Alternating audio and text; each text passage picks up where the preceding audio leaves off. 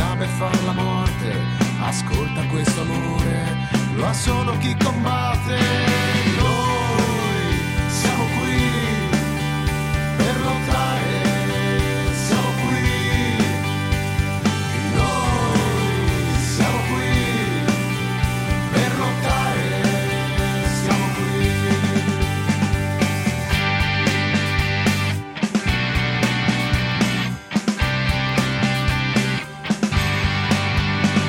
E sotto questo cielo il passo mio guerriero è il cuore dell'Europa che batte in petto a noi. Il miglior mondo, la storia non aspetta, accoliti marchiati e una stella maledetta. Noi siamo qui per lottare, siamo qui, noi siamo qui per lottare, siamo qui.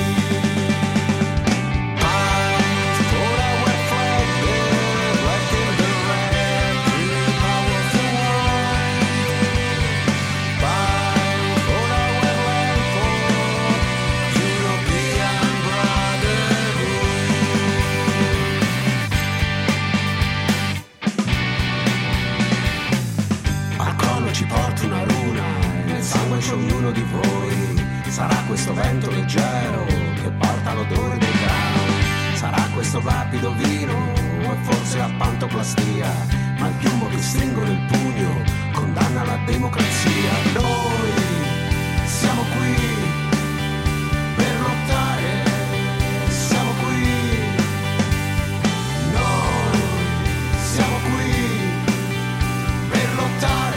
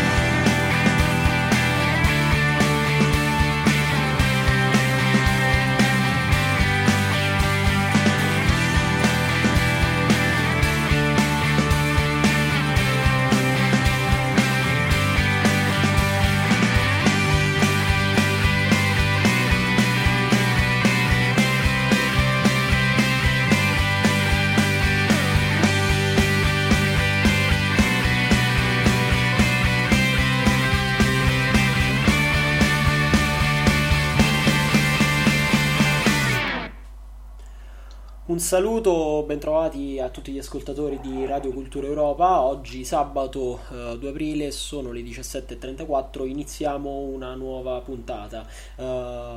Titolo della trasmissione di oggi, come sicuramente avrete visto dalle locandine diffuse sui nostri social network, è USA e Russia, quale futuro per l'Europa.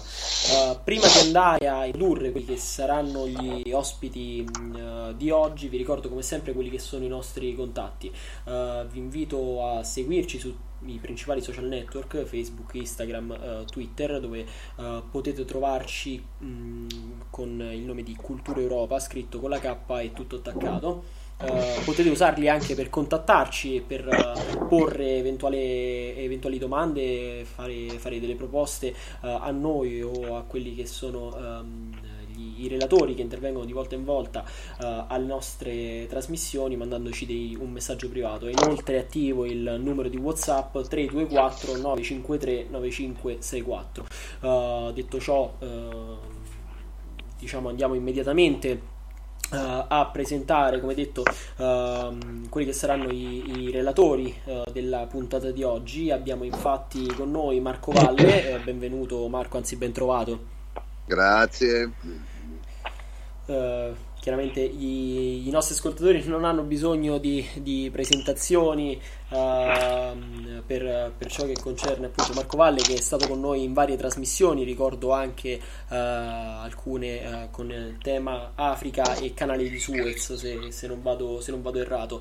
Abbiamo poi con noi l'avvocato Pietro Ferrari, buonasera, e penalista, scrittore tra l'altro, e anche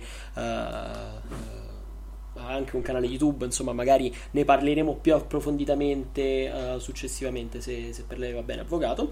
E abbiamo poi Adolfo Morganti, presidente dell'Associazione Culturale Identità Europea.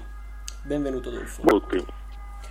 Allora, come dicevamo prima, per andare un attimo ad affrontare il tema della puntata di oggi, che in qualche modo va a proseguire quello che è il percorso di approfondimento che come radio, ma anche come sito web, stiamo dedicando alla questione dell'Ucraina. Oggi andiamo un attimo a vedere quelle che possono essere le prospettive che si aprono per l'Europa a seguito degli eventi di questi giorni. Se siete d'accordo, farei un attimo iniziare Adolfo Morganti con una introduzione dell'argomento, appunto, per poi passare agli interventi successivi e dibattere successivamente quelli che saranno i punti salienti che ne scaturiranno. Bene, io ringrazio per l'occasione, ovviamente come presidente di un'associazione che si chiama Italia Europea non posso esimere da affrontare questi temi. Se poi aggiungiamo il fatto, forse non a tutti noto, che questa è un'associazione che più di 25 anni fu fondata da Franco Cardini alla metà degli anni 90, possiamo già capire, e tutti capiranno, che impostazione ha. La prima impostazione quindi è di rispetto del carattere storico dei problemi, per quello che sta accadendo oggi è l'ennesima replica di un serial che noi vediamo ripetersi sul territorio dell'Europa da più di 100 anni, anzi direi che forse quest'anno possiamo cominciare a parlare del primo secolo in cui viene discusso il tema dell'unità dell'Europa in maniera moderna, sulla base quindi di un'ipotesi di consenso tra stati nazionali autonomi e non, come avveniva in precedenza, come ipotesi di collaborazione tra imperi o altre situazioni di tipo dinastico, dove bastava la firma dei 3 imperatori per mettere a riparo l'Europa per un certo periodo dalle guerre liberali. A partire dalla prima guerra mondiale, nel momento in cui l'Europa si ritrova per la prima volta a essere non solo un campo di battaglia, per cui era da lungo tempo abituata, ma soprattutto un campo di conquista, un campo di rovine conquistate da altri, l'Europa comincia a porsi il problema effettivamente di superare una conflittualità intestina che ne stava distruggendo la centralità mondiale. E risale al 1923, in un libro abbastanza famoso, che qui a noi interessa solo da questo punto di vista, che è celeberrima per l'Europa, di Coudenhove-Kalergi, la formulazione della questione europea in questi termini, che cito, 2 virgolette, l'Europa frammentata politicamente, economicamente divisa, può assicurare la propria indipendenza di fronte alle potenze mondiali est-europee in pieno sviluppo, ? Chiuse virgolette, fine della citazione. E a questa domanda si davano poi alcune risposte che forse oggi ci sembrano paradossalmente attuali, veramente è un secolo che sembra passato inutilmente. E vi si diceva questo: gli europei, che hanno perso quasi completamente la fiducia in se stessi, aspettano aiuto dall'esterno, gli uni dalla Russia, gli altri dall'America. Queste 2 speranze rappresentano un pericolo per l'Europa, né l'est né l'ovest vogliono salvarla, la Russia vuole conquistarla, era la Russia bolscevica, forse è il caso di ricordarlo, l'America vuole comprarla. Tra Scilla e Cariddi, ossia tra la dittatura militare russa e la dittatura finanziaria americana, solo uno stretto passaggio conduce a un avvenire migliore, eccetera, eccetera. Questo per dire che questo tema in realtà è un tema antico, che ha avuto numerosi tentativi, che ha visto nemici tradizionali, che sono poi ancora oggi nemici di qualsiasi ruolo autonomo dell'Europa, per cui è molto difficile convenire col tipico provincialismo italiano secondo il quale l'integrazione europea si comincia a parlarne quando si sveglia Spinelli. In verità i migliori cervelli d'Europa sapevano benissimo che dopo il primo conflitto mondiale o l'Europa sarebbe unita o sarebbe semplicemente morta. Non abbiamo bisogno di fare qui la storia dei vari tentativi per costruire un'unità europea tra le due guerre mondiali, ce ne furono molti di tentativi, anche potenze che poi furono alleate all'interno dell'asse e giocarono un ruolo diverso.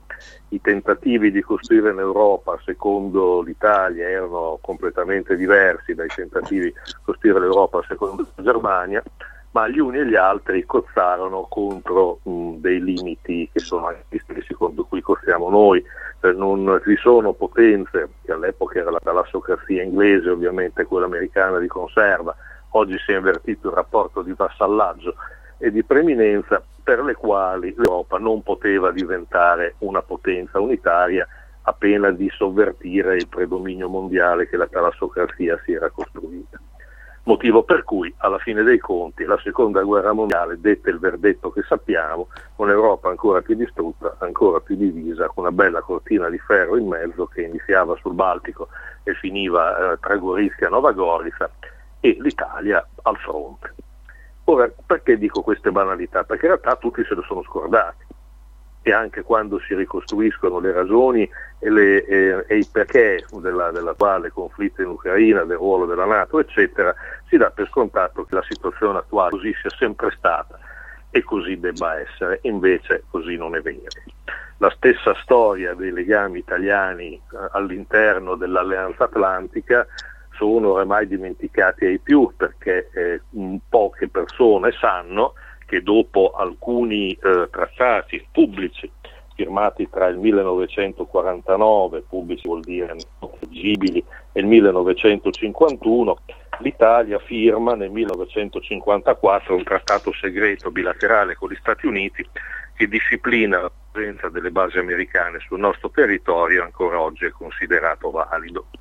Quindi l'Italia ha, dall'epoca in cui era frontiera, una frontiera essenziale, fianco sud, nell'affrontamento tra l'Occidente NATO e l'Oriente del Patto di Varsavia, con la fine della guerra fredda e il crollo dell'URSS, mantiene un ruolo fondamentale, però ovviamente come piattaforma puntata verso il dominio di altre zone, come il Medio Oriente e soprattutto come i Balcani. Noi tutti ricordiamo, scusate l'episodicità di questa carrellata, ma in effetti il tempo è tiranno, ricordiamo sia la circostanza molto edificante della concessione unilaterale dell'Italia della base d'Aviano alla NATO per permettere ai cacciabombardieri USA di decollarvi per andare a bombardare la Serbia, e siamo nel 1999, intervento che fu al di fuori di tutti i canoni di quel pallido fantasma di diritto internazionale che a tutt'oggi dovrebbe contenere le spinte egemoniche delle superpotenze o di quelle che sono rimaste tali. Non parliamo poi dopo di quello che successe in Libia, che forse quello ce lo ricordiamo meglio. Quindi tutto ciò serve per ricordare che il problema della presenza della NATO in Italia c'è. Ed è un problema. Ora, la nostra associazione, fin da quando è nata, ma ereditando anche una presenza culturale di lungo periodo, ha sempre posto il problema dell'assoluta incompatibilità dell'adesione dell'Italia alla NATO con qualsiasi ipotesi di creazione di una difesa autonoma europea. Francamente, da molto tempo non siamo più da soli, ricordo solamente un gigante della nostra diplomazia, l'ex ambasciatore Sergio Romano, che già nel 2007 svelava gli altarini in maniera molto semplice, rispondendo sul Corriere della Sera a un lettore che gli chiedeva: ma perché si pensa di fare un esercito europeo, c'è già la NATO? E gli rispose che la NATO era lì appositamente per impedire che un esercito europeo nascesse.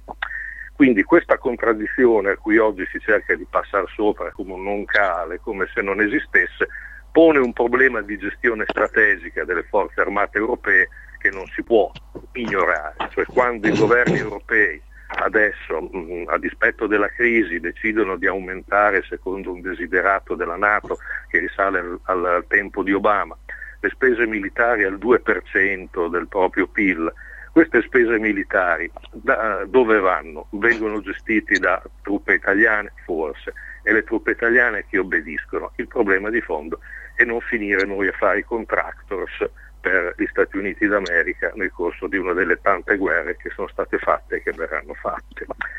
Un'ultima cosa per quanto riguarda la situazione ucraina, che bisognerebbe ricordarsi che la storia è storia, che questa vicenda si inserisce in una lunga collana di vicende che dall'invasione della Georgia procede fino ad oggi e che vengono oramai dimenticate con una velocità sovrannaturale, che ricorda che a gennaio scorso ci fu il tentativo di innescare una rivoluzione arancione in Kazakistan con ovviamente denari e procedure statunitensi ricalcate esattamente su quello che avvenne nel 2014 in Ucraina, la cosiddetta rivoluzione di piazza Maidan. Il Kazakistan è andata male, in Ucraina per tanti motivi la situazione appare andare meglio. Chiudo con una diagnosi molto sconsolata, ma che mi sembra estremamente, in verità, estremamente centrata, che è quella del nostro Tony Capozio, il quale recentemente ha pubblicato una sua interpretazione di quello che sta accadendo, che al di là degli aspetti pratici, che cosa dice?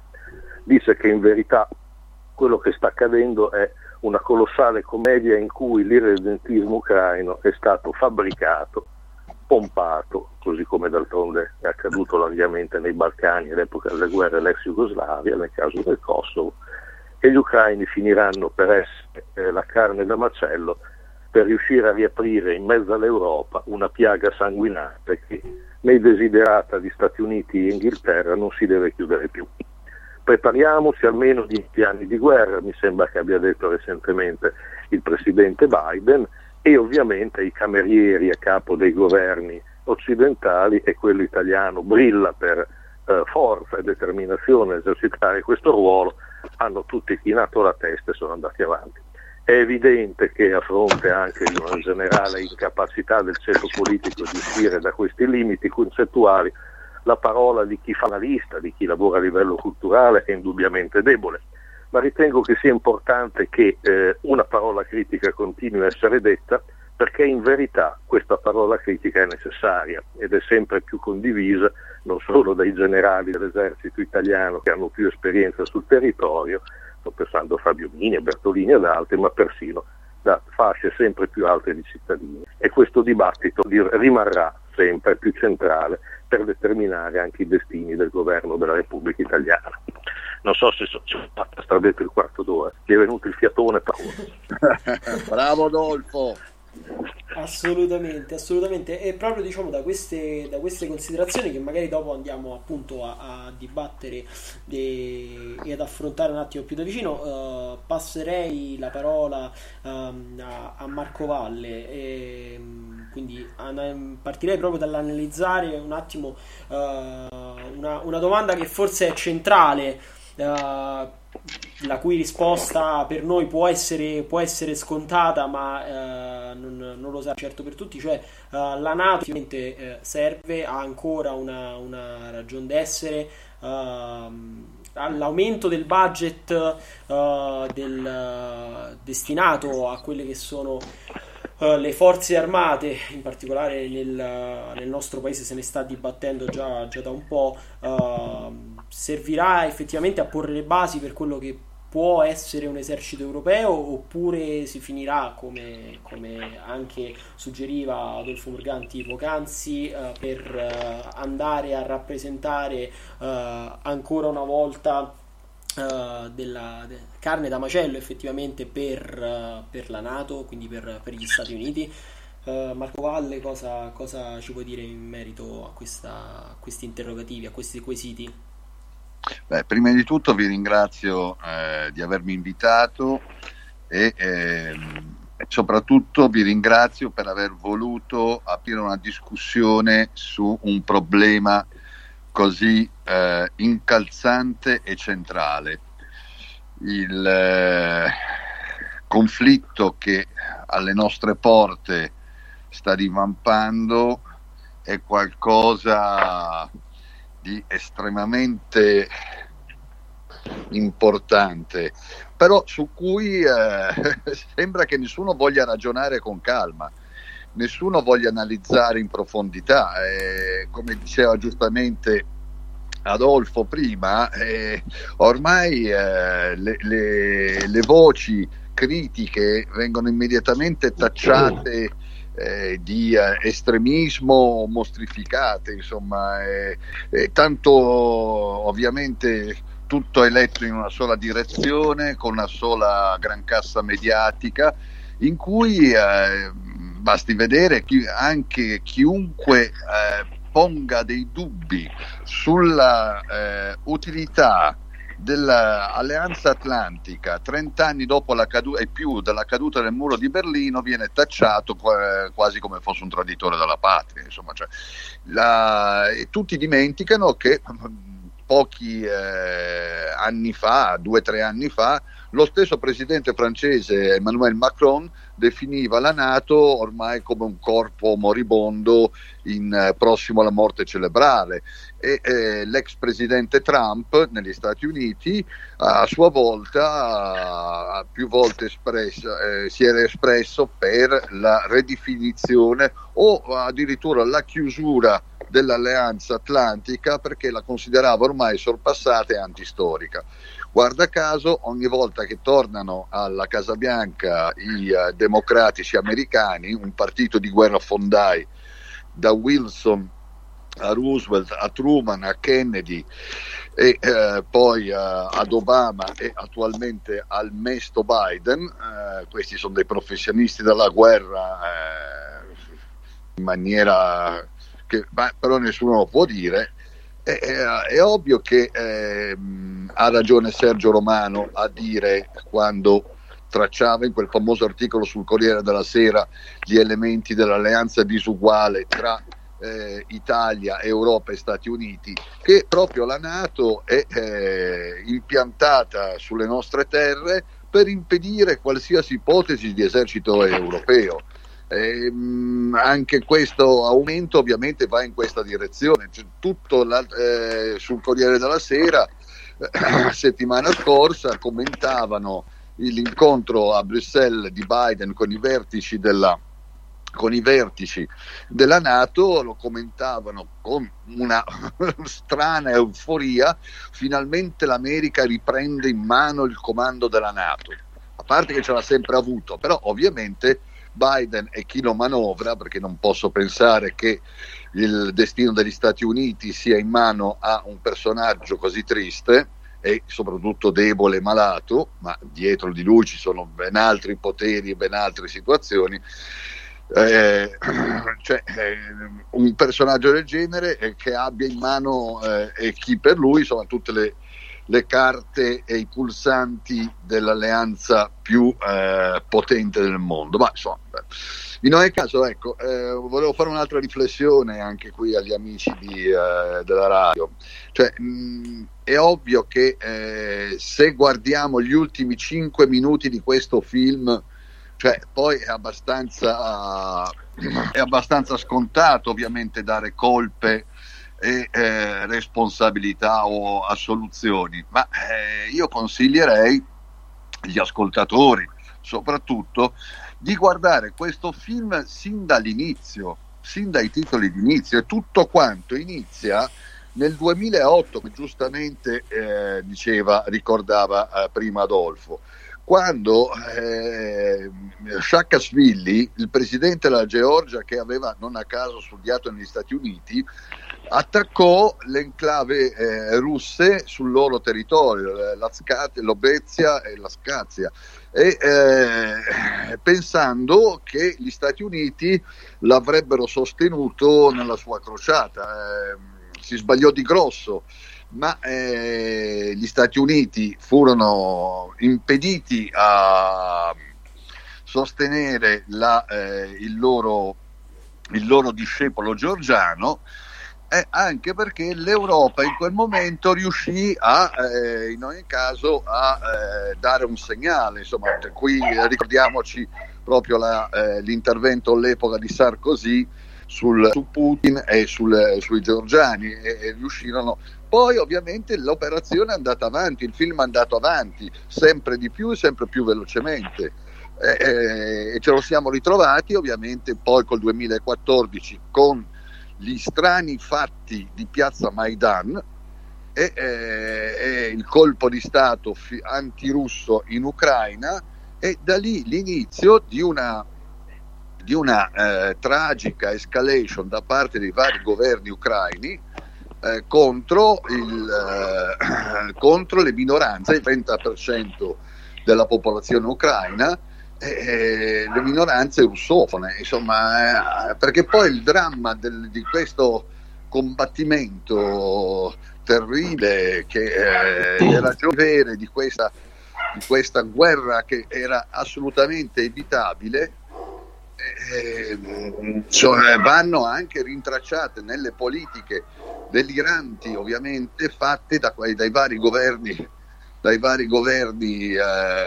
ucraini dal 2014 ad oggi. Ecco, su questo bisogna ragionare sul prima, capire tutte le ragioni, leggere la storia senza buchi, ma con freddezza, senza tifoserie, ma con razionalità. E per questo vi ringrazio di avermi dato, e cerchiamo di riflettere in profondità su una tragedia che, ripeto, si poteva assolutamente evitare, e le conseguenze di questa tragedia saranno assolutamente pesanti, insomma. Per questo rimango assolutamente esterrefatto anche davanti a dei comportamenti veramente servili da parte della politica, e purtroppo di tutta la politica italiana, verso la linea dominante atlantista in questo momento. Grazie. Grazie a Marco Valle. Sicuramente anche qui si sono messi tantissimi temi da discutere sul piatto, dopo li approfondiremo, perché effettivamente le cose vanno analizzate partendo da quelli che sono i presupposti storici. Si è parlato dell'Ucraina nel 2014, della Georgia nel 2008. Sicuramente si deve anche tenere conto di quelle che sono state le atrocità e le barbarie che sono anche state compiute da parte della Russia nei paesi dell'est, insomma, per poter capire perché da parte di praticamente tutti questi vi siano dei sentimenti praticamente sedimentati negli anni. Andiamo ad approfondire tutte queste cose successivamente, perché vorrei un attimo passare la parola adesso a Pietro Ferrari. Di nuovo ben trovato Pietro. Dicevamo avvocato civilista e penalista, ma anche scrittore. È uscito da poco, proprio se non vado errato, sì. L'ultima tua fatica, giusto? Sì, grazie. Un sequel di un romanzo cronico scritto l'anno scorso, 100 di questi anni, in cui praticamente cerco di inventare una storia ucronica dal 36 in poi, e chiaramente si conclude ai nostri giorni, e poi ho voluto immaginare un sequel distopico proiettato nel futuro, in un futuro indefinito e lontanissimo, dal quale futuro in qualche modo cerco anche di dare una lettura sul tempo presente, anche per uscire un po' da questa compressione, dilatazione del presente che viviamo da parecchio tempo, soprattutto da quando è scoppiata la pandemia. Siamo tiranneggiati dal presente. Nella situazione attuale noi possiamo immaginare che il dibattito è ovviamente molto complesso, se lo vogliamo fare seriamente. A mio avviso Putin non minaccia davvero l'Europa e l'Occidente, ci sono colpe storiche dell'Occidente, non c'è nessuna superiorità morale da parte dei presidenti americani e inglesi, tutto quello che è successo nel passato più recente, soprattutto dopo la caduta del muro di Berlino, le varie guerre umanitarie, preventive, eccetera, eccetera, le peace enforcing, questa ipocrisia linguistica. Ma io trovo una grande analogia nella stessa ipocrisia linguistica della operazione speciale putiniana. A mio avviso Putin è caduto in un'esca che è stata abilmente orchestrata da Biden e dall'establishment americano per recuperare anche le posizioni perse dal ritiro in Afghanistan. Ovviamente i pericoli veri che abbiamo sono l'espansione della Cina, che sarà vincitrice di questa guerra, come sempre la proliferazione, l'invasione, la lenta invasione islamica dell'Europa, la volontà di onnipotenza degli USA. Però tornando al tema, qui c'è una dialettica molto serrata. I russi parlano di espansione ad est, come se avessimo davanti le invasioni di Hitler del 1940-41. Non è proprio così. L'Est Europa non rimpiange affatto il comunismo sovietico e non rimpiange affatto i russi. Se è vero che ci sono stati, diciamo, degli aiutini, dei colpi di Stato comunque che hanno cercato di violare quella heartland, quella zona cuscinetto, per evitare che si ricompattasse la massa eurasiatica, no? Quindi con un'Europa in pace, di cooperazione con la Russia. Insomma, è anche vero che, come è stato notato già da qualcuno, sarebbe difficile organizzare un golpe sunnita in Polonia o un golpe cattolico in Arabia. Cioè, in buona sostanza, le popolazioni dell'Est Europa, siccome la Russia ha vinto la seconda guerra mondiale, ma ha perso la guerra fredda. La Russia ha perso nel 1989 e nel 1991 il prestigio che aveva, e quindi non ha più quella capacità attrattiva. C'è una forza centrifuga che spinge questi paesi, pur legittimamente, a guardare altrove. Noi dobbiamo cercare di metterci nei panni dei cittadini di questi paesi.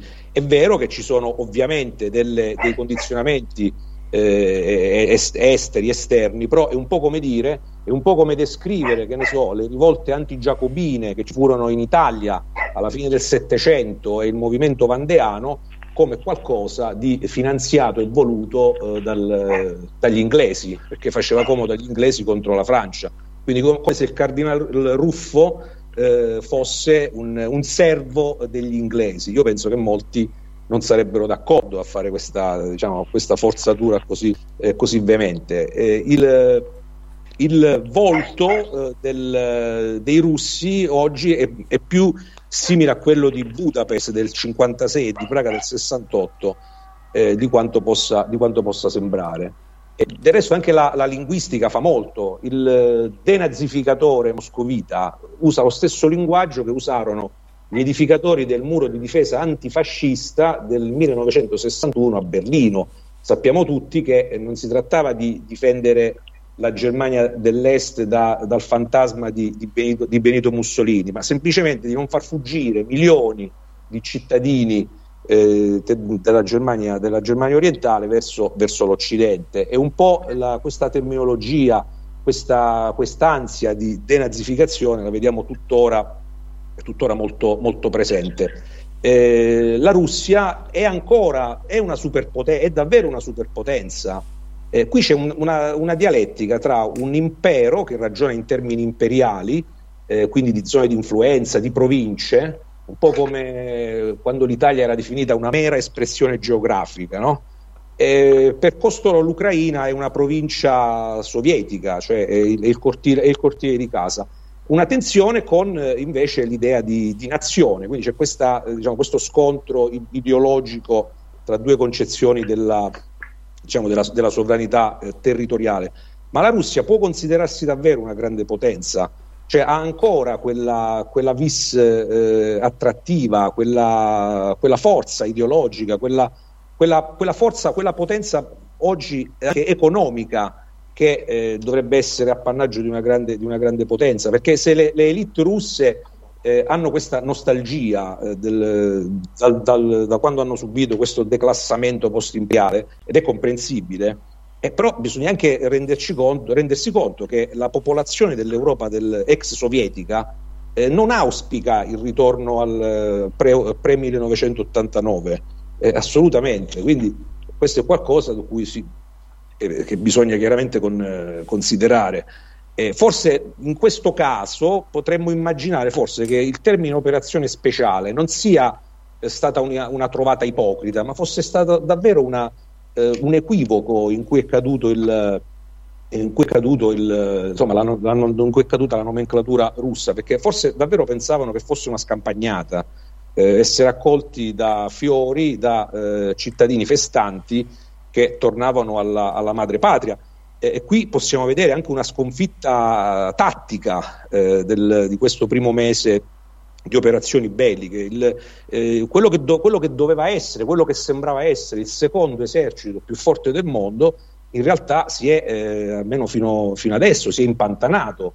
La strategia dei missili anticarro, dell'utilizzazione dei droni turchi ha rallentato parecchio. C'è chi addirittura sostiene che teoricamente i russi potrebbero anche uscire sconfitti, o comunque non talmente vincitori da potersi sedere al tavolo chiedendo qualcosa di preciso e di concreto. Quindi poi magari ci torneremo se ci sarà tempo, ma bisogna vedere questa iniziativa russa come un qualcosa che potrebbe anche segnare non solo per adesso una sconfitta tattica, ma anche strategica, perché se loro si ritrovassero in una sorta di Afghanistan, che non è quello l'ultimo abbandonato dagli americani, in Afghanistan ci si sono affondati anche loro tra il 79 e l'89, sarebbe addirittura una sconfitta strategica per gestire questa situazione. Del resto, pensare di invadere un paese così grande con 150.000 soldati sicuramente è stato un qualcosa che ha suscitato molti dubbi. Quindi è davvero una grande potenza la Russia, ambisce ad esserlo, ma ha le caratteristiche per esserlo davvero.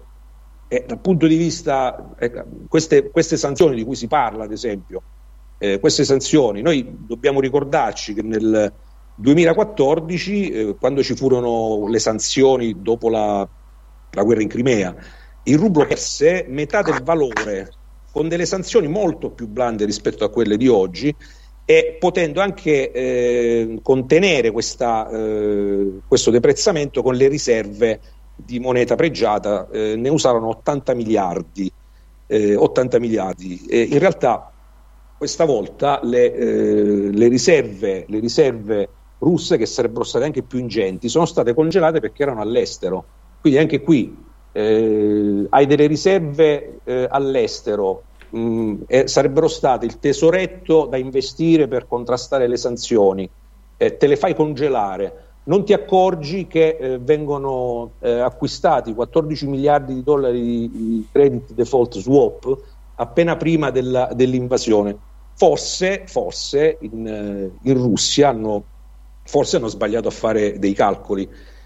La Banca Europea di Ricostruzione e Sviluppo ha previsto una recessione del 10% in Russia, crescita zero per quest'anno, e una ripresa molto lenta, anche perché tendenzialmente venderanno meno gas e petrolio agli europei nei prossimi anni.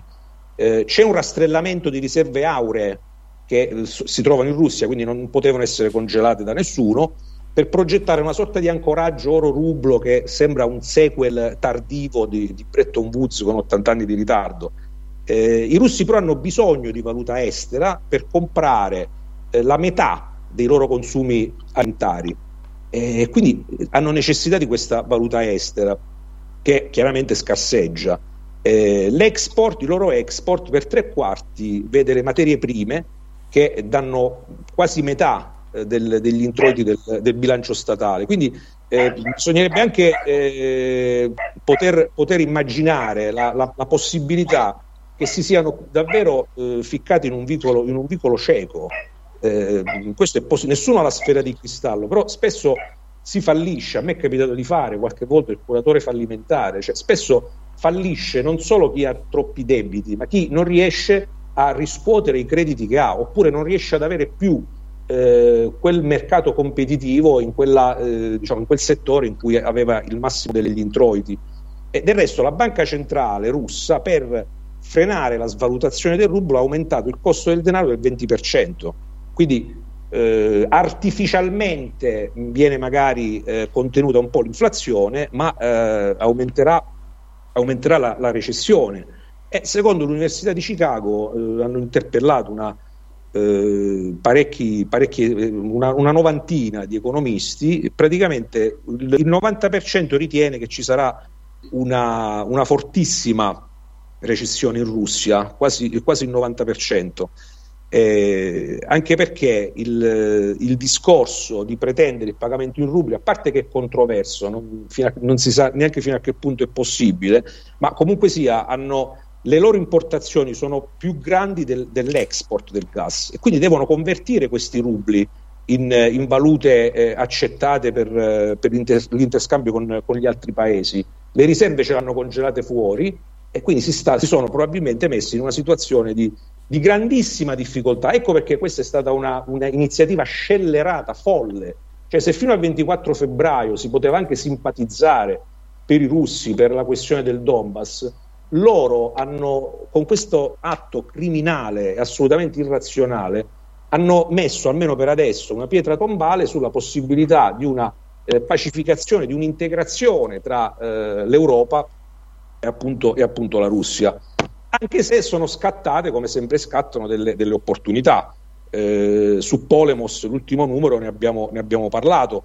Se la pandemia ci ha insegnato quanto sia importante la sovranità tecnologica in chiave farmaceutica, ad esempio, e digitale, in questo caso torna l'idea delle valute digitali, delle central bank digital currencies, perché potrebbero essere anche un sistema per eludere le sanzioni. Ci aveva provato l'Iran qualche anno fa.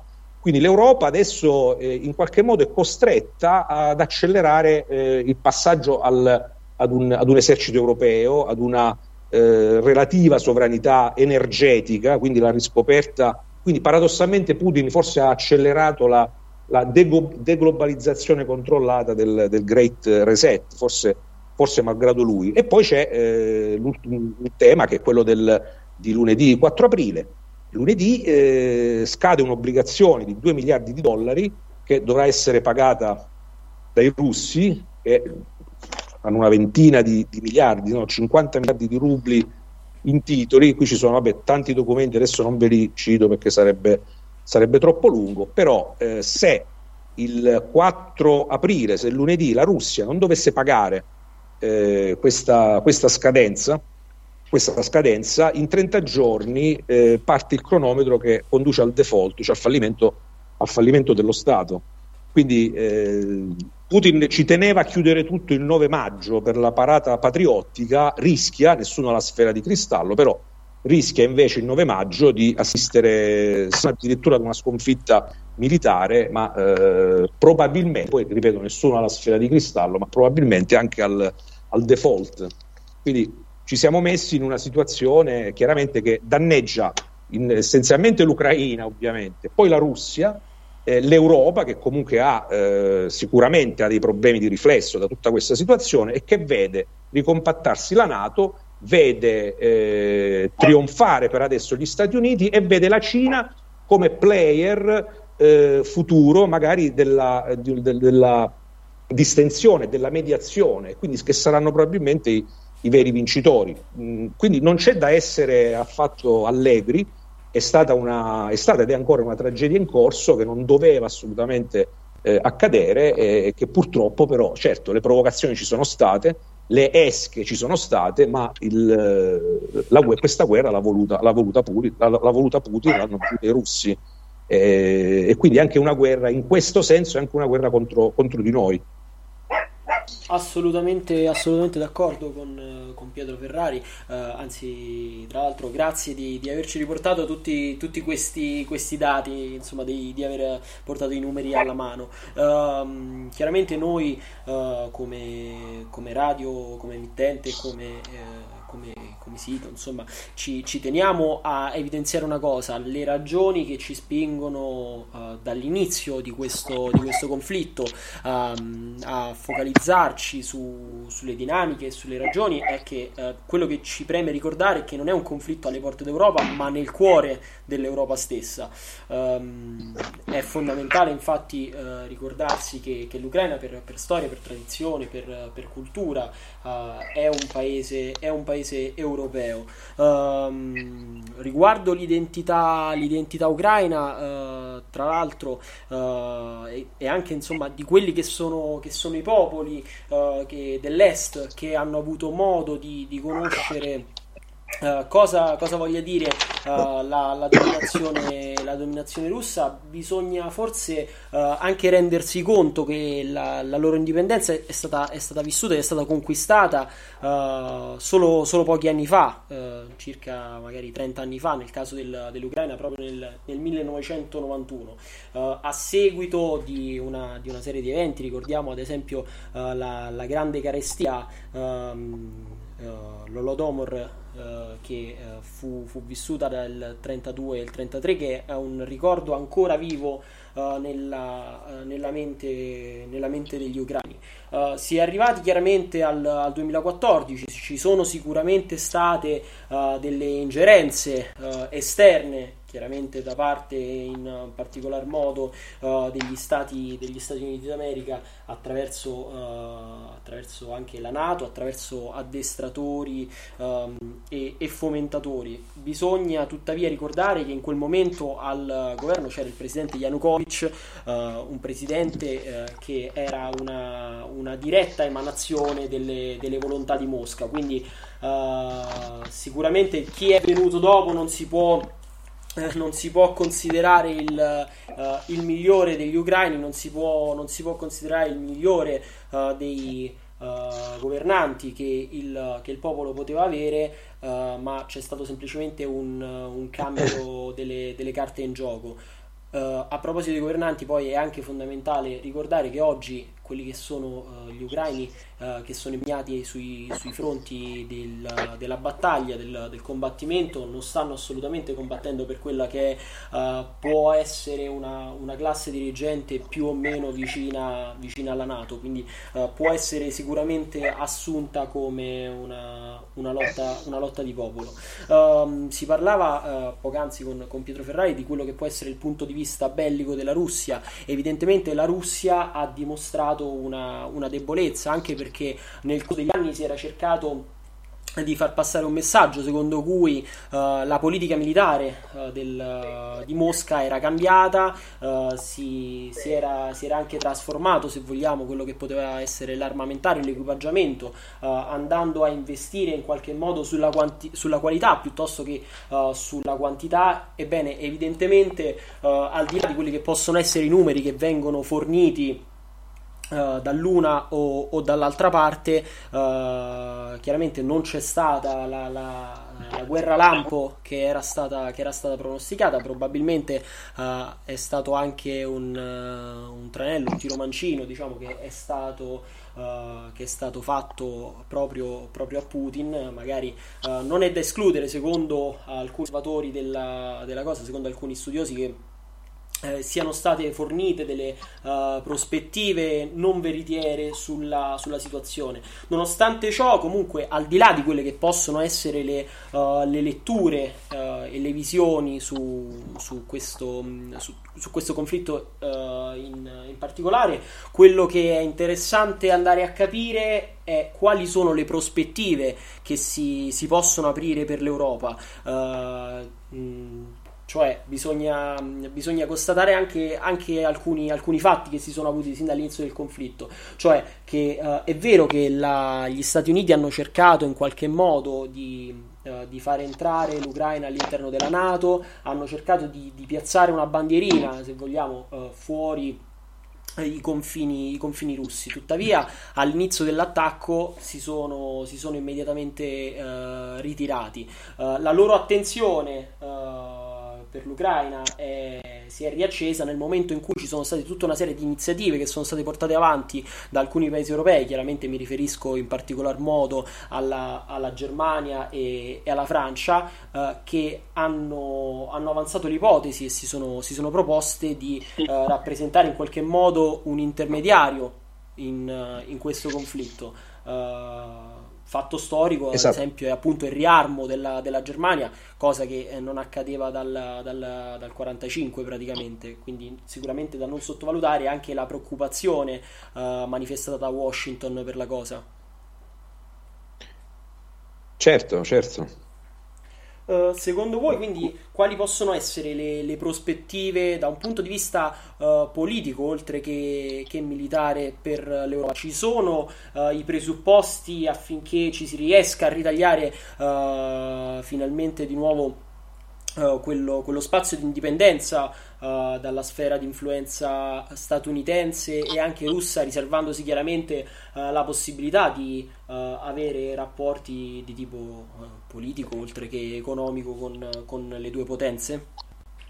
Adesso non so se ricomincio io, così rifacciamo il giro nello stesso ordine, no? Sì, va bene. Grazie a Ferrari, perché è stato molto efficace nel sintetizzare la vulgata occidentale, rispetto alla quale insomma nutro un'infinita serie di dubbi e perplessità che qui non c'è anche il tempo da affrontare, ma per rimanere strettamente legati alla vostra domanda, forse è molto semplice.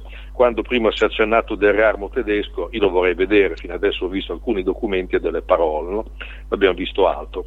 L'unica cosa che abbiamo visto è una disponibilità ad aumentare le spese militari nell'ambito di progetti di cooperazione con la NATO, punto, non nell'ambito di progetti di costruzione di qualsiasi tipo di struttura militare che abbia un riferimento con l'Unione Europea. E questo perché? Perché l'Unione Europea non ha una politica di difesa comune, questo bisognerà che ce la ricordiamo. È nata senza, non poteva nascere con, perché i condizionamenti politici del tempo in cui ha visto nascere l'Unione Europea non le consentivano di poter gestire una politica estera e di difesa comune. Ricordiamoci che la cortina di ferro era ben presente e ben pesante. E mentre a destra la situazione è cambiata, qui ad ovest non è cambiato nulla, nel senso ancora oggi l'Unione Europea è un gigante economico, un nano politico, una nullità militare. Per cui, al di là dei residui di grandeur che i francesi ciclicamente mettono in campo, le possibilità reali di mettere in piedi una force de frappe, come direbbero loro, europea slegata dai vincoli atlantici, in questo momento è pari a zero. E perché lo dico? Perché ci sono i trattati che lo impongono. Trattati entro la cui cornice giuridica l'Unione Europea si muove, non può che continuare a muoversi a meno di emanciparsi pubblicamente da questi trattati. E qui torniamo al punto essenziale: trattati che in parte coinvolgono l'Europa in quanto tale, trattati bilaterali tra gli Stati Uniti e i singoli Stati dell'Unione Europea, dall'Italia alla Germania, eccetera, le potenze sconfitte alla Seconda Guerra Mondiale, soprattutto trattati segreti di cui noi che stiamo parlando qui oggi abbiamo qualche pallida idea di cosa vogliano dire e soprattutto concernono la capacità di utilizzare le nostre infrastrutture da parte delle forze armate della NATO, cioè delle forze armate statunitensi, di fatto senza dover interpellare i parlamenti nazionali sul loro utilizzo, come accaduto appunto per la Serbia. Per cui l'Europa ancora una volta è di fronte a questo bivio: o si dà una strategia di autonomia politica, quindi una politica di difesa comune, una politica estera comune, o continua a fare la parte di chi fornisce le risorse per le guerre altrui, che guerre altrui rimandano. Se qualcuno vuole fare qualche ricerca su internet e capire un pochettino meglio tutta la trama che ha condotto all'attuale situazione e che tipo di considerazione è stata tratta nei confronti dell'Unione Europea in questa trama, basta che digiti il nome della signora Victoria Nuland, che era la proconsole statunitense all'epoca di Maidan del 2014 e adesso nell'amministratore Biden è la vice segretaria di Stato agli affari esteri con delega appunto per gli affari europei, ed è stata la mente di tutto quello che è accaduto. Ecco, quindi la prospettiva è da questo punto di vista legata alla capacità degli europei di recuperare la propria autonomia. Può sembrare un percorso utopico, ma è altrettanto vero che non è mai esistito cambiamento storico che all'inizio tale non sembrasse. Solo quando le cose sono conquistate diventano ovvie. Sì, mi permetto semplicemente però di evidenziare che insomma, definire Pietro Ferrari come il portatore della cosiddetta vulgata occidentale penso che siano state delle parole quantomeno indelicate, mi permetto di dire. Sì, ma io devo dire che lui è stato molto efficace nel delinearle, mi piacerebbe aver sentito parole diverse, non è un problema, nel senso ne possiamo discutere. Certamente potremmo dire nello stesso tempo quanto gli aspetti economici di una vicenda descritti attraverso fonti che sono totalmente statunitensi, come quelle ovviamente utilizzate, voi capite bene che non ispirano di per sé una grande fiducia. Quindi per cui effettivamente io me li sono annotati quelli citati, e sono stati citati ovviamente tutte fonti occidentali, ignorando completamente quello che sta accadendo in Asia. Ora, siccome non voglio fare la parte del filo russo, che non me ne frega assolutamente nulla, bisogna però ricordare una cosa, che non è l'economia che fa la politica, e i russi l'hanno dimostrato molte volte. No, però vede professore, io non avrei detto che lei ha in qualche modo avallato la retorica del revanchismo panslavista di Putin. La verità è che Putin si è messo in un cul-de-sac, cioè Putin non ha scelto l'Europa, non ha scelto di trattare e di legittimare francesi e tedeschi, ha aperto la Russia all'Asia, si è consegnato come vassallo dei cinesi, come piccolo satrapo del continente che guarda ad Oriente e non a noi, questo è il problema. Non è una tesi, è una tesi che gli Stati Uniti stanno diffondendo a mani basse. No, non solo gli Stati Uniti, quindi anche poco, eccetera. Mi permetta, io ho scritto, ho pubblicato dei libri in cui ho denunciato tutte le guerre fatte dalla NATO negli ultimi 20 anni, anche perché ipocrite, illegittime dal punto di vista internazionale. Una cosa è pubblico il discorso, e oggi diciamo la parte dell'illegittimità internazionale, la parte della prepotenza sta tutta dai russi. Questo è il problema. Quindi, come ieri denunciavo la guerra in Iraq e in Afghanistan, io mi sento di la guerra in Ucraina. Io non voglio essere servo di Washington, ma neanche servo di Mosca. Capisci? Denuncia all'epoca del bombardamento di Belgrado, e non me lo ricordo. Ma io l'ho fatto, cioè, quindi se lo dice a me. Io non sto parlando con la persona, sto descrivendo un clima che vedo essere riportato qui.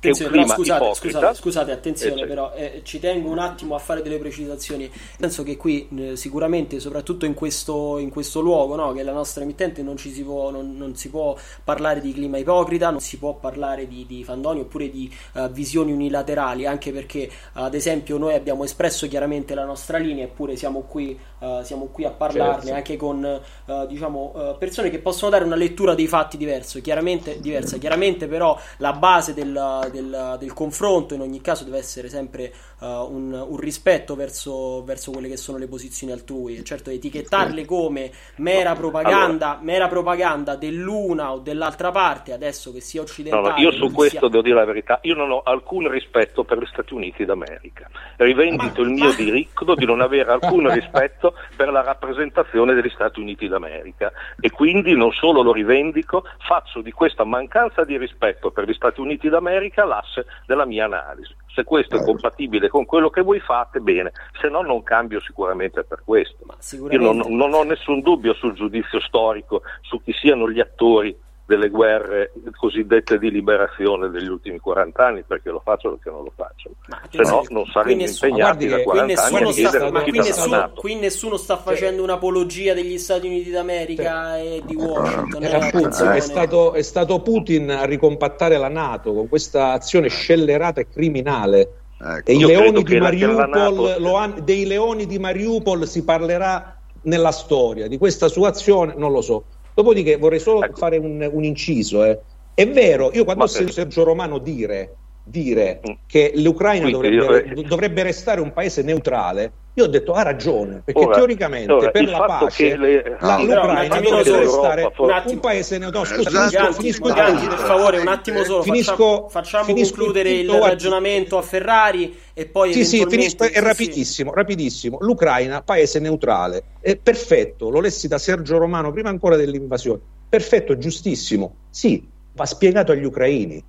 Noi dovevamo restare una mera espressione geografica, secondo Bismarck. È vero, per la pace sarebbe meglio che si arrendessero, sarebbe stato meglio se fossero restati neutrali. Certo, glielo vado a spiegare lei, Morganti, agli ucraini: restate neutrali, perché io ce l'ho con gli Stati Uniti d'America, non dovete combattere contro chi vi tiene, vi vuole tenere sotto il suo tallone da secoli.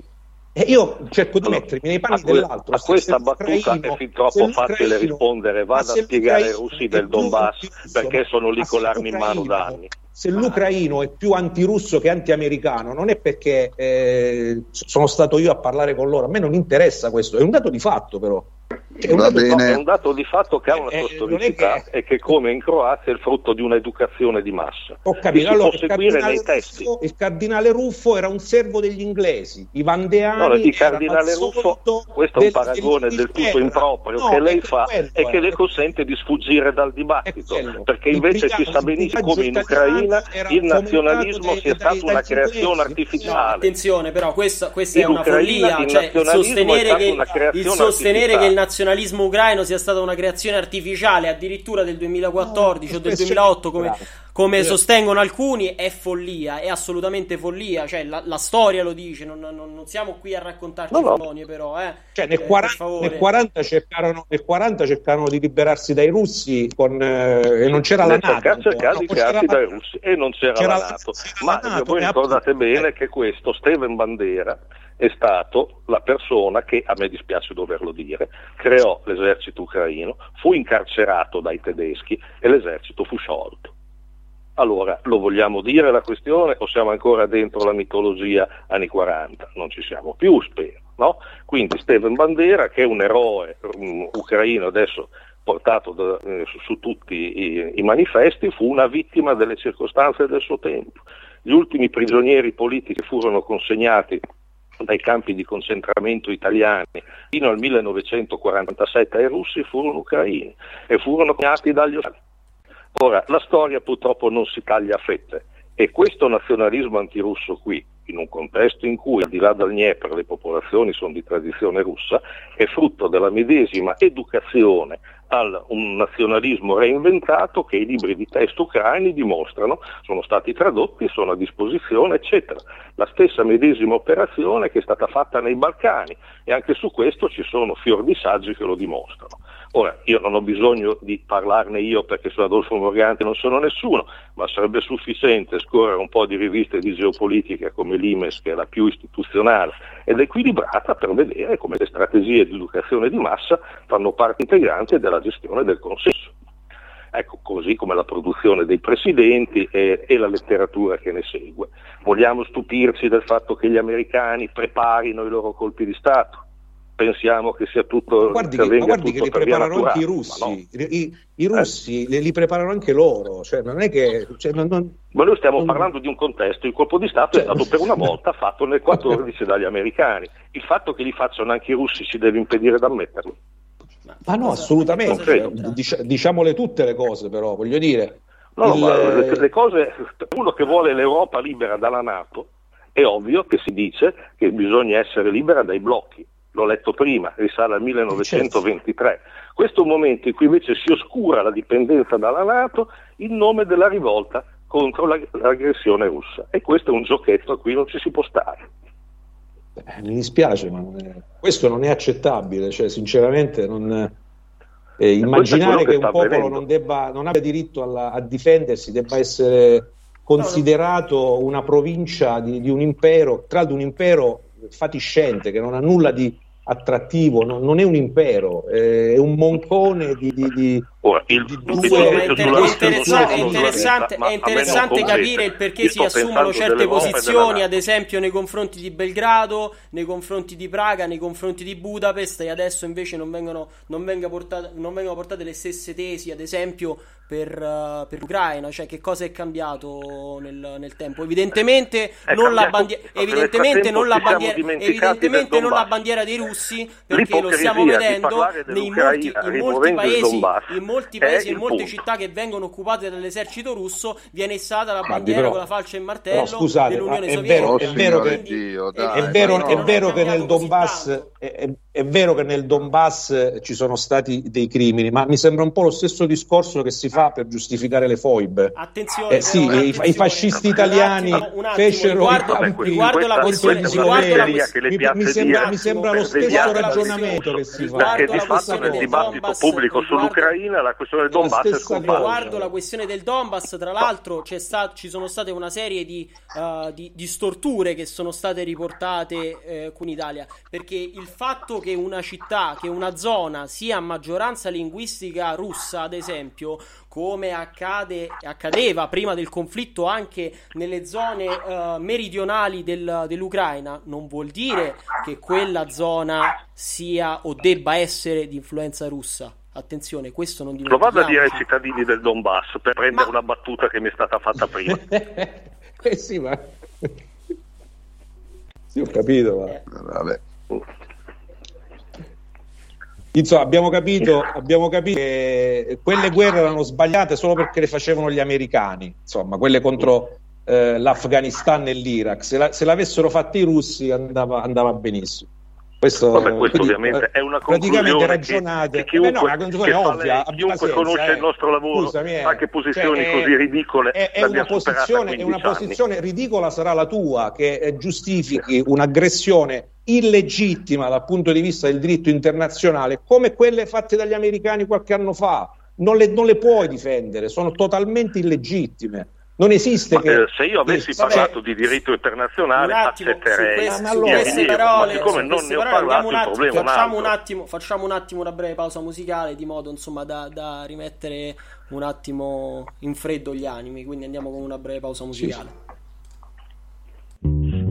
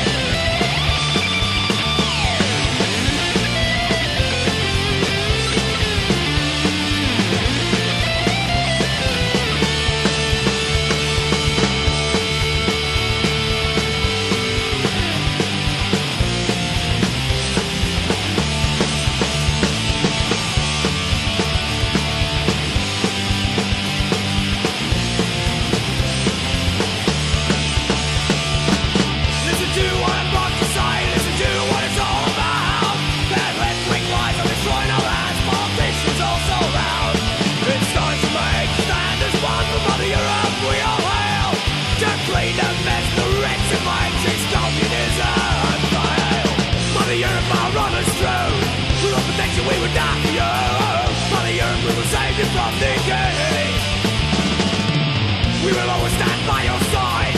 We'll stand the ground, yeah, we will die. Mother Europe, you'll be free again one day. Mother Europe, our honor's true. We will protect you, we will die for you. Mother Europe, we will save you from decay. We will always stand by your side. We'll stand the ground, yeah, we will hide. Mother Europe, you'll be free again one day.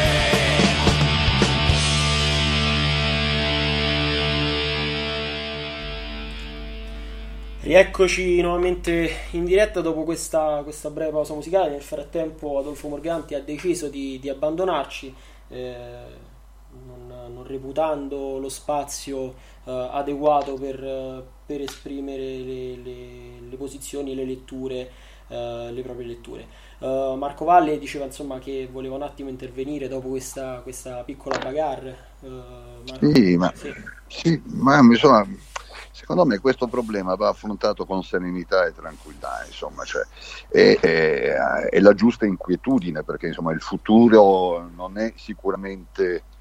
sorride sicuramente a noi, insomma, cioè, abbiamo una guerra alle porte dell'Europa, una guerra che purtroppo si sta protraendo in maniera assolutamente incredibile, e qui è vero, insomma, c'è la dimostrazione che l'esercito russo proprio rischia di essere una tigre di carta, come diceva Mao, però al tempo stesso vanno anche fissati alcuni punti. Ecco, io rileggevo un'intervista di Lamberto Dini, perciò non mi sembra un uomo che si possa tacciare di russofilia né di amore per Putin, ex ministro degli esteri nei governi italiani negli anni 90, oltre che presidente del Consiglio. E lui, in un'intervista fatta al Corriere della Sera, scrive queste cose: il Cremlino ha vissuto con disagio l'espansione della NATO, sottolineando che per la propria sicurezza non avrebbe mai accettato che Ucraina e Georgia entrassero nell'Alleanza Atlantica. Sempre Dini scrive: ricordo i miei incontri con i ministri degli esteri Primakov e Ivanov, insieme al segretario di Stato USA Madeleine Albright, che dichiaravano con forza che quella era la linea rossa da non oltrepassare. Perciò insomma c'è un pregresso in più. Sul Der Spiegel 2 settimane fa io ho fatto un articolo per il giornale a cui collaboro. Der Spiegel ha ritrovato nel British National Archives i verbali in cui i direttori dei ministeri esteri di Stati Uniti, Gran Bretagna, Francia e Germania, in una riunione tenutasi a Bonn il 6 marzo 1991, facevano un documento in cui assicuravano alla Russia di Gorbaciov che la NATO non si sarebbe espansa oltre l'Oder. Poi ovviamente le cose sono cambiate, nel 1999 avevamo 19 paesi membri della NATO, oggi sono diventati 30. C'è qualcosa che in ogni caso si è mosso non nel senso migliore, o quantomeno vi è stata una regia che sicuramente non ha contribuito a tranquillizzare e a pacificare questo vecchio continente. Noi invece abbiamo bisogno di pace, di tranquillità, di lavoro, di economia. Dopo una crisi come quella della pandemia, che è stato poi anche un esperimento sociale di tipo planetario, adesso ci ritroviamo una guerra imprevista, e che però si poteva sicuramente arginare se qualcuno, qui le responsabilità sono a Mosca ma sono anche a Washington, avesse preferito usare le armi della diplomazia, insomma, anche perché qui ricordo che prima dell'invasione il presidente russo aveva chiesto agli Stati Uniti che per la sicurezza della sua nazione era indispensabile che l'Ucraina rimanesse neutrale, dicendosi anche pronto a negoziare un nuovo accordo sulla sicurezza in Europa con una riduzione degli armamenti da entrambi le parti. Gli Stati Uniti hanno risposto che quelle richieste erano irricevibili, senza mai però spiegarne il motivo. E da qui secondo me il grande errore di Putin, il gravissimo errore di Putin, cioè entrando in Ucraina e non limitandosi a riconoscere le repubbliche del Donbass, che poteva essere anche un'operazione legittima dal suo punto di vista, lui non solo ha sottostimato la capacità dell'Ucraina di resistere con gli armamenti forniti dagli Stati Uniti a partire dal 2015, ma ha anche sottovalutato, insomma, le reazioni dell'Europa, e qui poi però sull'Europa ci...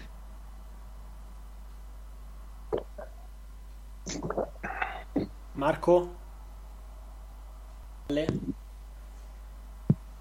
L'abbiamo perduto?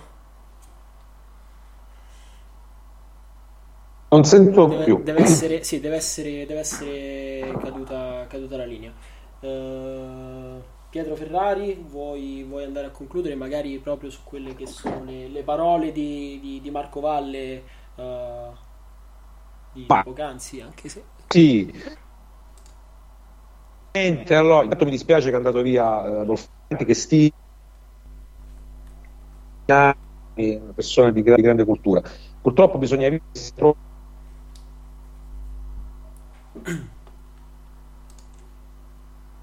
Noi non siamo né amici come gli orientali, ecco, quindi no, è evidente che c'è stata una colpa complessiva, ci sono state delle provocazioni, ci sono delle inefficienze dell'Europa. Noi cerchiamo di essere eurocentrici.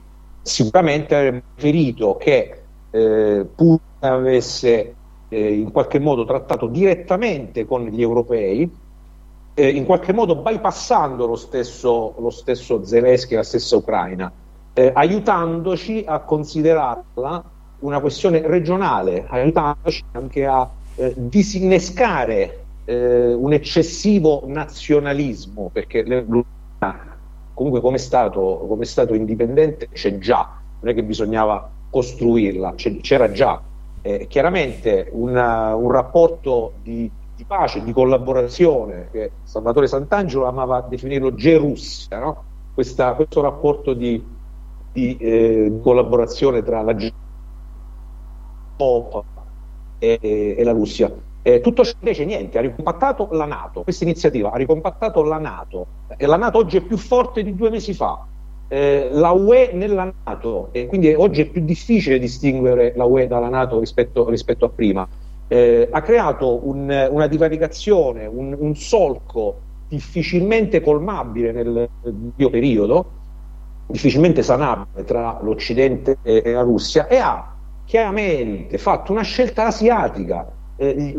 La Russia di Putin non vuole essere europea, questo è il problema. Quindi io mi chiedo per quale motivo gli europei che sono contro la NATO devono diventare russi se la Russia di Putin non vuole essere europea, e l'ha dimostrato, perché se alla fine diventerà vassallo dei cinesi è certamente una scelta che allontana la Russia dall'Occidente, allontana la Russia soprattutto anche dall'Europa.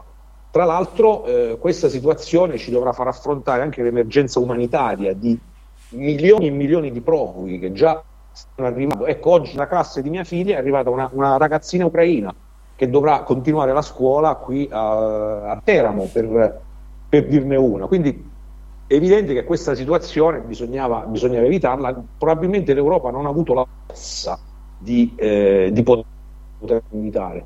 Quindi anche qui ritorna il tema della sovranità europea. E purtroppo, diciamolo, scontiamo anche la sconfitta elettorale di Trump. Io immagino, nessuno può fare questi discorsi con certezza, però probabilmente se Trump fosse stato riconfermato alla Casa Bianca avremmo avuto già una situazione multipolare, di qualche modo in cui si rispettano un po' le sfere di influenza. Ecco. Però poi c'è sempre questo fastidioso per i professoroni della geopolitica e di queste ingegnerie internazionali, che sono i popoli, che è anche assurdo pretendere all'esterno che un popolo debba limitare la sua autodeterminazione perché a qualcun altro dà fastidio. Adesso se ci pensate, è qualcosa di... Dall'Italia posso dire che preferisco una determinata situazione alle porte dell'Europa, ma poi che cosa ne pensano i cittadini? Perché c'è questo odio antirusso? Perché i polacchi odiano così tanto i russi? Perché? Perché sono servi della NATO. Veramente, anni e anni a studiare per avere una conclusione simile. Cioè, i polacchi odiano i russi perché sono servi della NATO. Cioè, questa è la verità. Non ci sono motivazioni storiche lunghissime, periodi hanno visto, e perché hanno questa vocazione invece verso l'Europa, verso l'Occidente, e magari anche verso gli Stati Uniti? Perché ce l'hanno? Perché sono succubi, sono idioti, perché? Chiediamoci il motivo. Cioè, se Mosca non è attrattiva per questi popoli, se vogliono allontanarsi da Mosca, e il problema evidentemente ce l'ha Mosca, altrimenti ci sarebbe una situazione diversa. Non ricordano il tallone moscovita con grande nostalgia di questo.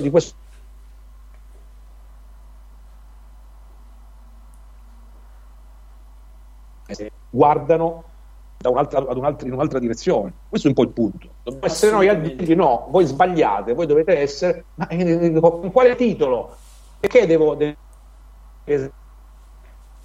dico no, poi il vostro è inventato, è una costruzione artificiale, perché la vuole Soros, la vuole Mino, la vuole lui magari mi racconta che il nonno l'Olomodor, comunque vide la gente morire per sia lineare. Assolutamente. Che dico io dall'Italia di dire a questa gente che si deve arrendere? Ma insomma, forse è che non abbiamo il coraggio di portare nessuna volontaristica. Ecco, vogliamo semplicemente, vorrebbe sostituire Washington con Mosca. Questo ormai si è capito, no? Questo purtroppo si è capito. Avvocato Ferrari, assolutamente d'accordo. Ci sentiamo di sposare in toto quelle che sono le parole che ci ha appena detto. In particolar modo è fondamentale ricordare che la geopolitica che viene studiata da posti lontani poi non è la realtà dei fatti di chi vive i conflitti, le guerre, ha vissuto la storia sulla propria pelle.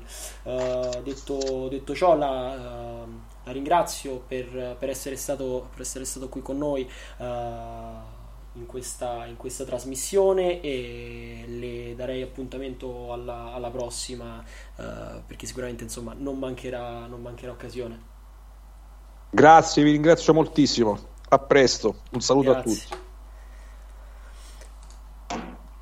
Perfetto, allora perfetto. Andiamo adesso in un'altra brevissima pausa musicale.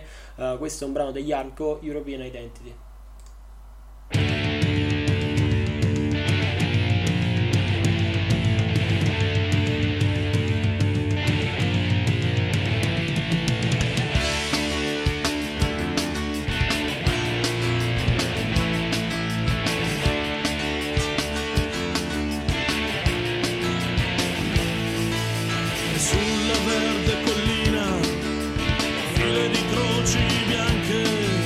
Nessuno può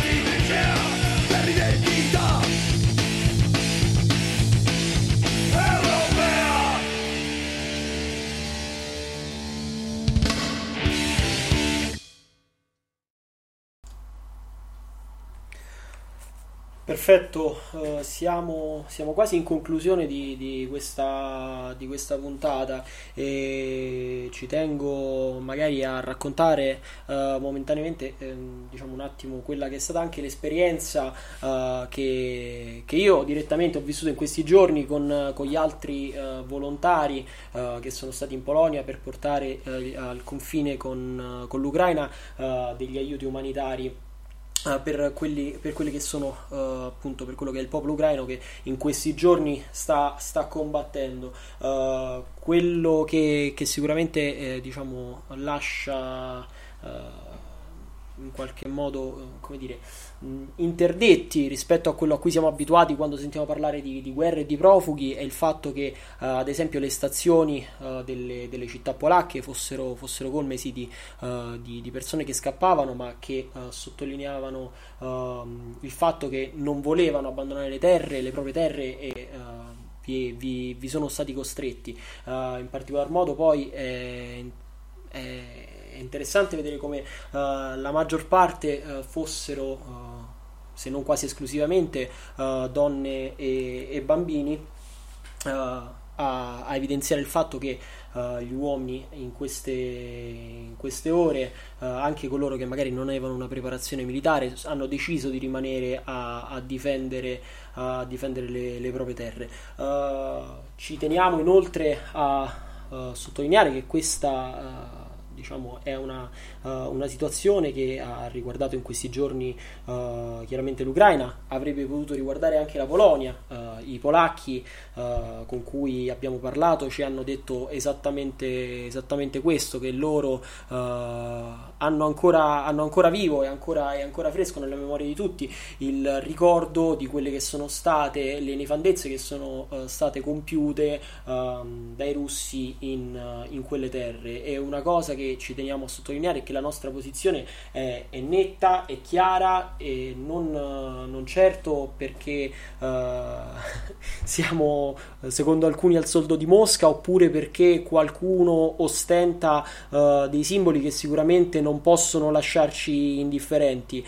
Sarebbe stata la stessa anche se si fosse trattato di un altro paese, ad esempio la Finlandia, che sappiamo aver in qualche modo avuto una storia comune a molti popoli dell'est. Detto ciò, volevo un attimo anche lasciare la parola a Giancarlo Ferrara, che nel frattempo ci ha raggiunto in trasmissione. Giancarlo, ci senti? Ciao Alessandro, ciao, buonasera a tutti coloro che ci ascoltano. Allora, io ho ascoltato con attenzione tutto il dibattito, veramente interessante. Le discussioni geopolitiche, storiche e quant'altro. Hai fatto bene a ricordare quello che poi è la guerra, no? Cioè che al di là di tutte le ricostruzioni più o meno sensate, più o meno centrate, le prese di posizione, rimane come al solito il dato, come dire, fatto di carne e sangue, cioè quello che è la guerra, quindi la tragedia immane, che mi sembra che comunque insomma spesso viene dimenticata o comunque messa in un cantuccio per prendere, come dire, posizioni molto nette, molto forti dal punto di vista, no, dell'analisi geopolitica, e invece si discorda insomma della tragedia immane che sta colpendo il popolo ucraino. In questo momento milioni di ucraini sono scappati, sfollati, intrappolati nelle città sotto i bombardamenti russi, e ciò non toglie ovviamente nulla ai crimini commessi dalla NATO in Serbia, in Afghanistan, in Iraq e in tutti i teatri che abbiamo potuto vedere e che ci hanno visto sempre protagonisti anche delle mobilitazioni di piazza contro queste aggressioni. Quindi un crimine però non scaccia l'altro, attenzione, questo è un dato importante. Non è che un crimine commesso dalla NATO è più o meno grave commesso da un crimine commesso dalla Russia, e questo è un punto fondamentale da stabilire, perché questo è un punto, come dire, che sfugge alle logiche geopolitiche, ma non sfugge a un occhio attento di chi vuole essere centrato e possibilmente decente da un punto di vista umano, antropologico, di stile, prima che, come dire, di fine analista, perché un crimine non scaccia l'altro. Si cita spesso il Donbass, per carità, nessuno mette in dubbio che nel Dom sia stata peraltro una situazione molto complicata, perché peraltro anche in quella regione sono istanze separatiste che da una parte sono state vendicate dalla Russia, dall'altra c'è stata una pressione della NATO. Il morale è sempre quello che le popolazioni civili vanno a soffrire sulla carne e nel sangue tutte, come dire, le alleanze che si sono stabilite dal 45 ad oggi, perché parliamoci chiaro, tutte le analisi che ho sentito, tutte condivisibili, però manca il convitato di pietra.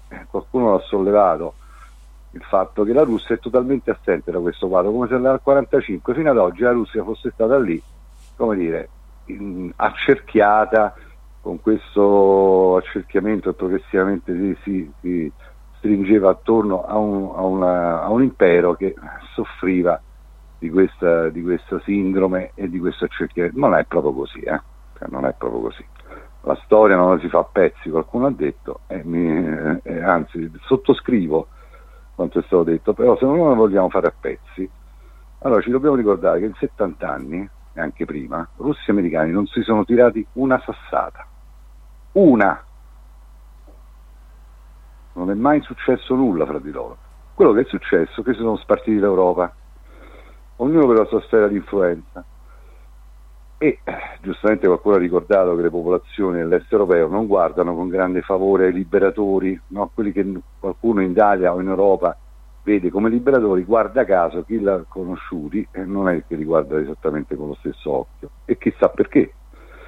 Ci siamo scordati tutti nel 56, ci siamo tutti scordati dei carri a Praga nel 69, ci siamo tutti scordati della vicenda in Polonia, ci siamo tutti scordati anche di avventure fuori, tipo l'Afghanistan, però va bene, non c'è problema.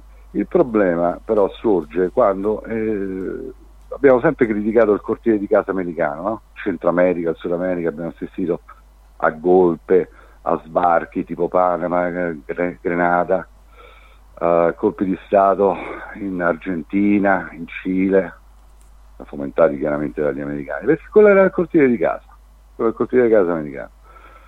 Ora invece ci si chiede di accettare il cortile di casa russo, cioè ci si chiede di dire benissimo, però i russi pure hanno diritto, come dire, ad avere il cortile di casa in Europa. Con quale logica, francamente, con quale faccia, non si riesce proprio a capire.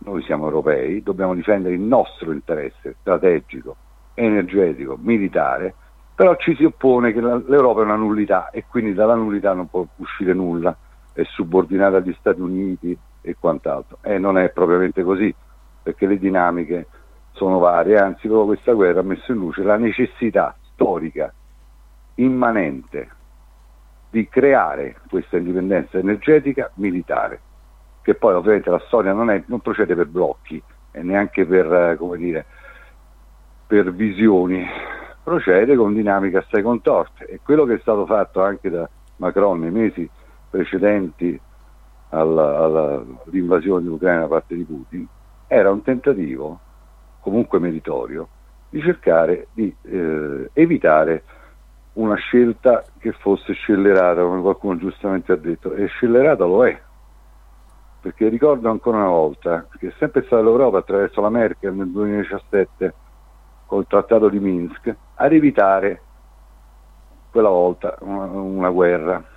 Allora, l'Europa è chiaro che ha i suoi limiti, è chiaro che ha i suoi problemi, è chiaro che ha la NATO in casa, ma questo non vuol dire giustificare le aggressioni russe, né tantomeno pararsi dietro a questo per dire che l'Europa non deve svolgere un ruolo.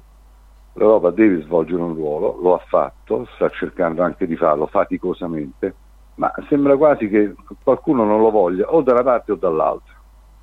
Non si vuole assolutamente, chissà perché tutti e due, chi parteggia per la Russia e chi parteggia per la NATO, hanno il medesimo obiettivo, cioè tenere l'Europa sotto scacco, perennemente. Come fosse un bambino piccolo ai quali i grandi genitori devono tenere, come dire, la balia.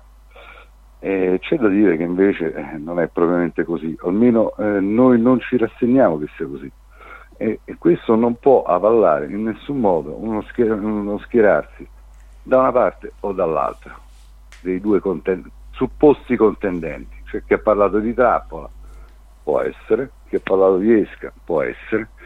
Noi abbiamo un'altra idea, che ci sia una complicità di fondo, che peraltro è corroborata da 70 anni di storia. I fatti poi parlano, cioè le analisi vanno bene, ma i fatti parlano. I fatti ci dicono che i due, al di là di dichiarazioni roboanti, sparate di Biden, è un criminale, è un macellaio, siamo abituati a questo teatro dai tempi della guerra fredda, cioè, non ci stupiamo di queste espressioni bellicose alle quali poi non corrisponde assolutamente niente. Vorrei ricordare a tutti quelli che continuano a dire che l'Ucraina, sì benissimo, sono 5 anni che l'Ucraina non è più nell'agenda NATO, 5. Vorrei anche ricordare il trattato del 94 in cui russi, americani e inglesi si erano impegnati, previo smantellamento dell'arsenale nucleare ucraino, a garantire la sicurezza e l'integrità dell'intero territorio ucraino, Donbass e Crimea compresi. E invece non è stato così, da parte di tutte e due. I russi hanno lavorato sul Donbass e la Crimea, e gli americani hanno lavorato sulla parte ovest. Morale della favola, gli ucraini oggi sono da soli a combattere, e non combattono solamente contro i russi, attenzione, perché anche la partita con la NATO da parte ucraina è bella che aperta, perché è evidente, come dire, al di là delle chiacchiere o dell'invio di un po' di armi lanciarazzi, qualche sistema, come dire, più o meno di difesa, che l'impegno della NATO è assolutamente relativo in Ucraina, cioè gli ucraini se la stanno cavando da soli, certo con l'assistenza, con le armi, ma vorrei vedere chi è che in guerra non riceve assistenza da qualcuno. Vorrei ricordare ai puristi, a quelli che si ergono, come dire, puristi nel salotto di casa propria, che Cuba negli anni 60 non era una rivoluzione comunista quando cominciò, cioè quando ci fu l'assalto alla Moncada, il castrismo cominciò a liberare l'isola da Batista, dittatore filoamericano, ma filoamericano perché? Perché aveva affari con Miami e tutta la gang, come dire, mafiosa o paramafiosa legata a quelle zone. Non era una rivoluzione comunista e diventò filorussa per un semplice problema, una semplice necessità, cioè davanti al vicino ingombrante americano ci si doveva appoggiare a qualcuno che potesse supportarli, e quella era la Russia, un po' lo stesso discorso che potremmo fare per l'Ucraina e per i paesi dell'est, come qualcuno ha ricordato prima. Cioè, se io ho un vicino ingombrante che pretende nei secoli, con lo zarismo, con l'Unione Sovietica poi, negli anni 90, dopo la parentesi yeltsiniana, di ritornare, e adesso ancora di più, di ritornare impero e grande potenza, usando però sempre lo stesso slogan, gli stessi slogan, guarda caso, l'Unione Sovietica, misto un po' di zarismo qua e là, e io da qualche parte mi devo pure appoggiare, Cioè, parliamoci chiaro, ma se i russi invadessero l'Italia, no? Domani, poniamo il caso, noi che dovremmo fare? Siccome siamo un paese nato, ci dovremmo arrendere da una parte, facciamo un prego, passate, oppure, che ne so, dovremmo rifiutare le armi, che ne so, prese dai depositi NATO per difenderci, perché sono della NATO? Ma che razza di modo di ragionare è? Cioè, che tipo di loop mentale serpeggia in alcune menti? Capisco che stando nel salotto di casa propria è molto comodo lucubrare, però insomma poi c'è la dura realtà, che è quella che hai descritto, no? Perché hai visto, immagino, Alessandro, giusto? Certo, assolutamente. E allora la posizione che noi abbiamo assunto, per chiarirla una volta per tutte e definitivamente a chi poi cerca di giocare su queste posizioni, perché se tu non ti schieri con una parte o l'altra, guarda caso c'è sempre qualcuno che ti dice che tu sei il portavoce di chissà quale schieramento, è una sola. Noi, come siamo contro la NATO, siamo anche contro l'imperialismo russo nelle sue varie edizioni. Lo siamo stati quando era l'URSS, lo siamo anche adesso quando, a maggior ragione, la Russia riprende una risposta anti-europea e, come qualcuno ha detto giustamente, asiatica, perché questa è una scelta anti-europea, quella comunque di invadere un paese europeo e di creare problemi energetici e militari ed economici all'Europa stessa, perché non si può poi dire che i paesi europei abbiano sbagliato nel fare le sanzioni, ma era ovvio, sinistra, non si può pretendere, come dire, di fare il gradasso e poi pretendere di passarla liscia. Dall'altra parte è chiaro che si pone un problema di come questa alleanza atlantica vada smantellata solo e unicamente attraverso una riattivazione della difesa comune europea, che è l'unica cosa sensata, realistica, che si possa auspicare. E nel nostro interesse, aggiungerei, il resto, francamente, lo lascio ai tifosi, che non sono i miei, perché comunque io non tifo né la Russia e né l'America. Una cosa però mi sento di dirla, che tutta la solidarietà va data a chi oggi è invaso, resiste, combatte per la propria terra e per il proprio popolo, non per Zelensky, non per la NATO, né per altri personaggi che uno pone avanti per porsi un alibi. Questi lottano per la casa propria, per la propria terra e per la propria esistenza, e tanto ci basta. E con questo ho chiuso. Assolutamente, Giancarlo, anzi grazie di queste doverose precisazioni. Ricordiamo anche che comunque qui su Radio Cultura Europa c'è spazio per il dibattito, insomma, perché certo, questo venga sempre fatto, purché non si appiccicano etichette, agli altri quando esprimono la loro posizione, perché Cultura Europa è sempre stata rispettosa di tutti quelli che sono intervenuti e interverranno, ma pone anche il paletto del rispetto reciproco, perché non consentiamo a nessuno invece di mancare di rispetto, questo sia chiaro. Assolutamente. Ai relatori allora, che invitiamo. Assolutamente. Okay? Assolutamente. Bene. Allora Giancarlo, con questo io mi avvierei a conclusione mandando la sigla e ricordando che comunque questa puntata, così come tutte le altre, potranno essere riprese sui nostri canali. Perfetto, un saluto a tutti. Ciao. Buona serata.